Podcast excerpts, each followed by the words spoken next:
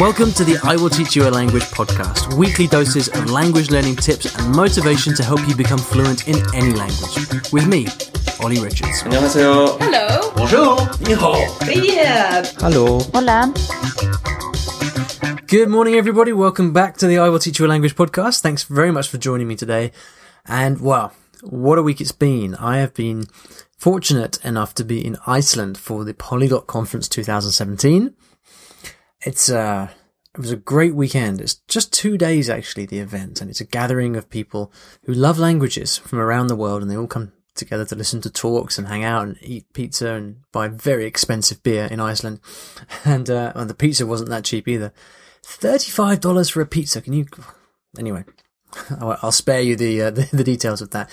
I had a great time. I met up with lots of um, fantastic people, lots of friends, made lots of new friends as well listen, I think I must have met at least 10 of you um, last weekend who are regular listeners of the podcast and uh, who came up to me to, to say thank you for the podcast and to let me know that they enjoyed it.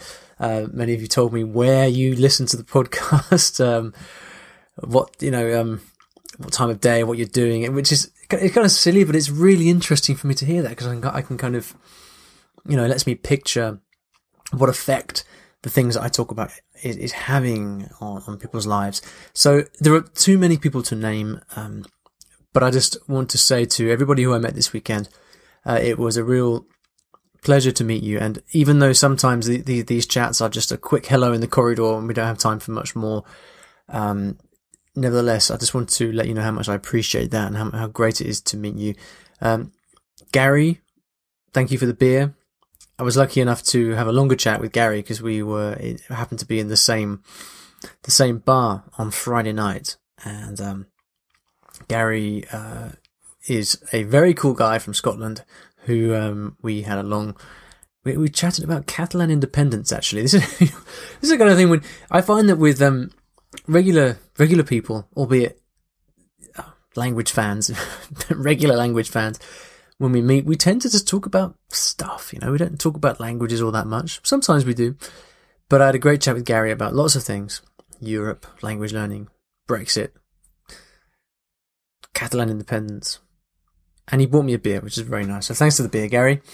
Uh, I could talk for ages about the Polyglot Conference. Maybe I should. Maybe I'll do that in a future episode. But I kind of feel like I've done that quite a lot for various different conferences. So I'll leave it at that. Before I get to today's question, I would like to thank the sponsors of the show, the wonderful italki, for keeping the show on the road. italki is a place where you can find teachers, a teacher or teachers in um, all kinds of different languages. And if you'd like to get a free lesson, then you can go to iwillteachyoualanguage.com forward slash free lesson. Now today, after a long hiatus from email questions, we're back uh, answering an email question. Now, this one is from Holly, who sent this through a couple of months ago. Sorry for the, the delay, Holly. Um, Holly says, Your blog has been very inspirational to me as an adult language learner, along with books I've been reading lately from Benny Lewis and Steve Kaufmann. I feel like I have a new outlook on my language learning and am organizing to move forward. That's great to hear, Holly. That's me talking there, by the way, not, not Holly. um, However, one subject which is not super relevant to these books and blogs and thus not discussed is how can I best help my child with language learning? How do the set of recommendations evolve if the target is a kid? Generally speaking, the kids lack the intrinsic motivation and ability to go out and find resources as an adult would, at least until they get a bit older. My kids are homeschooled and so they want to learn a second language, and I'm in charge of that aspect of their education and I want to think outside the box. We've attended some language classes, but the results have not been great. Anyway, don't know if you have already written about it or feel like you have something to say on the subject, but if you did, I would certainly like to hear it. And that's Holly from Massachusetts in the US of A. Holly, thanks so much for the email. It's, oh wow. You know, there is, uh, I do have something to say on this subject. I have a lot to say, not least because, uh, I'm actually an, an, an expert in, um, teaching languages to young learners. It's what I used to do in my previous role.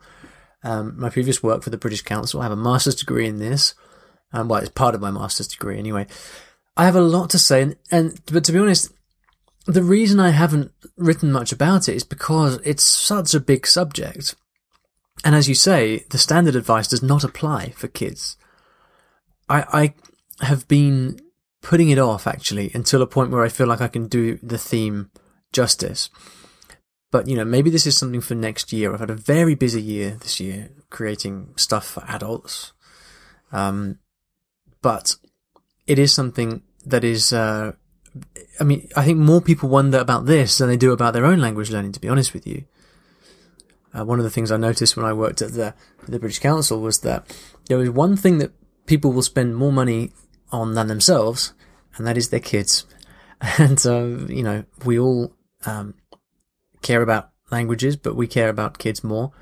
And this question of how to teach a language to your kids is, um, really extremely important. Now, I was just in Iceland, as I said earlier, and I attended a talk from my good friend Tetsu, who uh, runs the Montreal Language Festival, which I helped organize as well. And um, it was actually the second time I saw the talk, and I loved it even more that, that the second time than the first time. Um, and I'm going to link to this in the show notes. I think we have a video of the talk, probably from Montreal. I don't think the Polyglot Conference talk will be ready yet, but you should definitely watch this. Um, he has children that he teaches five languages to. I believe is it five or is it six? I think it's five, at least five. Japanese, Mandarin, English, Spanish, French, and it's sensational. He has videos of all these things. He documents it.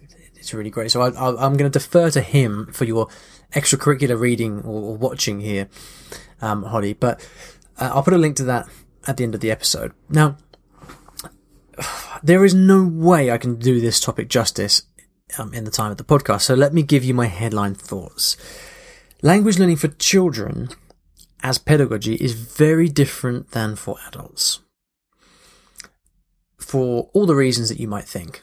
As self, as adults, we are self-directed learners. We have our own, um, we create our own motivation. We hold, hold ourselves accountable, or at least we try to. Children can do none of those things. So it's a different process. The big advantage that children have, and therefore the big advantage that the biggest strategy really for parents to teach children is that of time. Now, anyone who has kids will know that children do not learn language quickly. Far from it. Even their first language, and if you think from the time of, of their birth to the point where they have a really solid command of the language, was it eight to ten years, really? It takes a long time. Um, I have friends who have put kids, who have brought up kids bilingually, um, and the, the, children speak those two languages perfectly, but they've also put them in a third language class, like twice a week at school, and the kid hardly speaks that language at all. All right, so it is not that the old mantra of kids are like a sponge. It's just simply not true. And if you if you give formal, if you whatever age they are, these kids, if they're like, you know, five or six, whatever, and you put them in language classes, one hour, like say 45 minutes, two or three times a week, they won't learn to speak the language. I guarantee you. They won't. Not from a class a few times a week. It just doesn't happen like that. Uh, that's partially why the, uh, the, best advice or the most up to date, um, informed advice for government policy is that teaching children languages at, at primary or elementary school is not worth it because the studies show that children who begin a new second language at secondary or high school, you know, aged around 11, uh, they outperform or do just as well as the kids who start when they are when they're younger.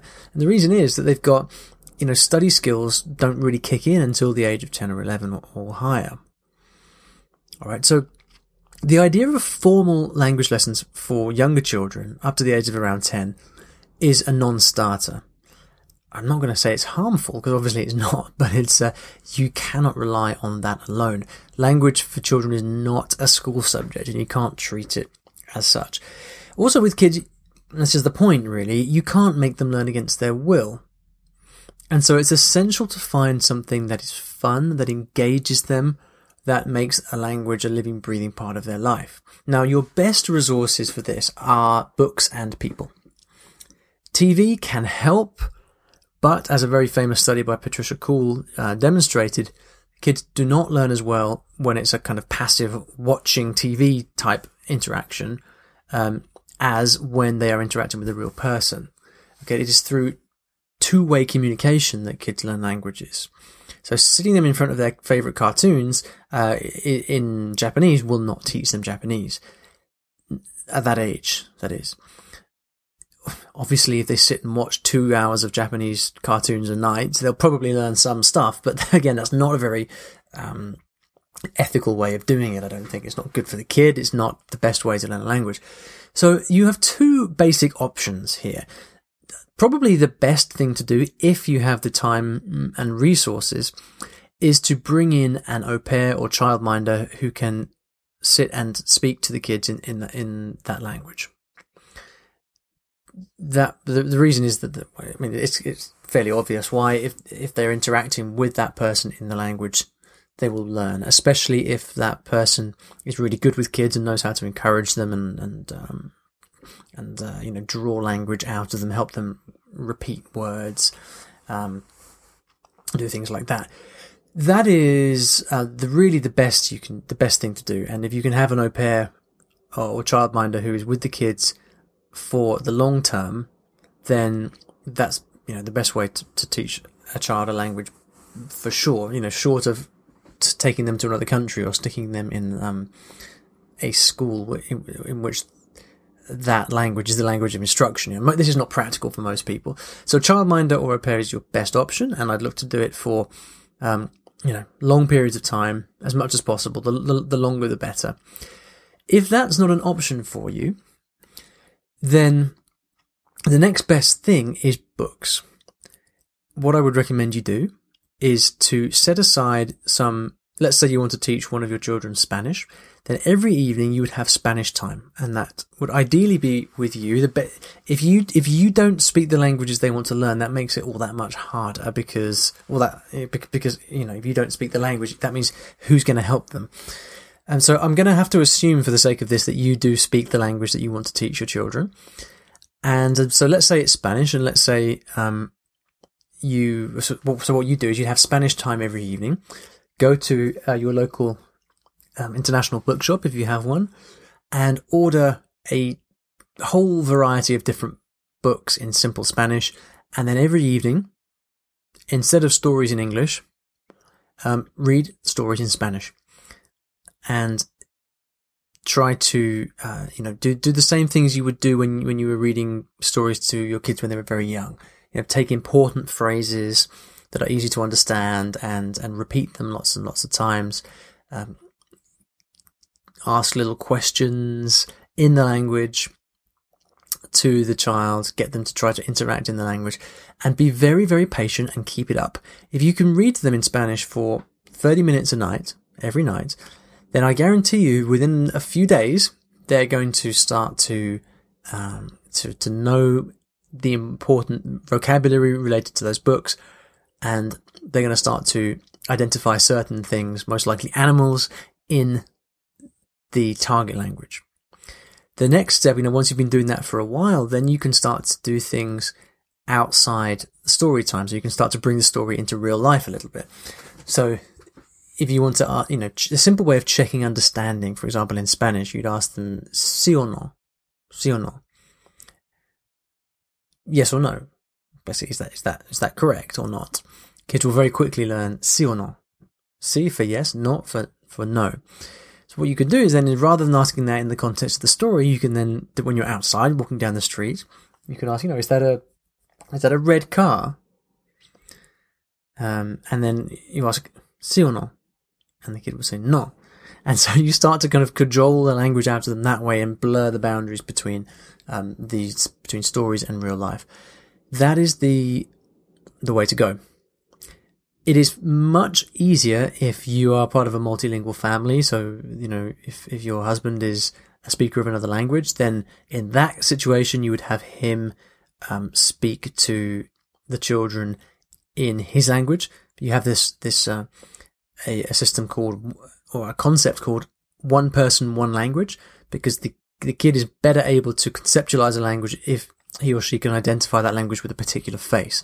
So for bilingual parents, it's much easier because you have one one parent speaking in Spanish, the other parent speaking in English, and the kid learns to separate the two. But assuming you don't have that, you've just got to have this defined time every uh, every day. And then, of course, on top of that, you can start to do things like add music or add cartoons or things like that in the language. But it's you, the more interaction you can have, the better. That's a very, very brief summary of uh, what is a huge topic, and it's something that I would like to write a book about one day. It really is, because I, I, think it's uh, extremely important and something that I'm really passionate about. So I'm going to leave it at that. I hope that's helpful, Holly, and uh, you know, do do write do write back and let me know how it goes and what the results are, or if you run into any particular problems and you'd like uh, some ideas on how to fix them. It's a topic I could talk for a long time about. If you would like to ask a question, then please go to iwillteachyoualanguage.com forward slash ask.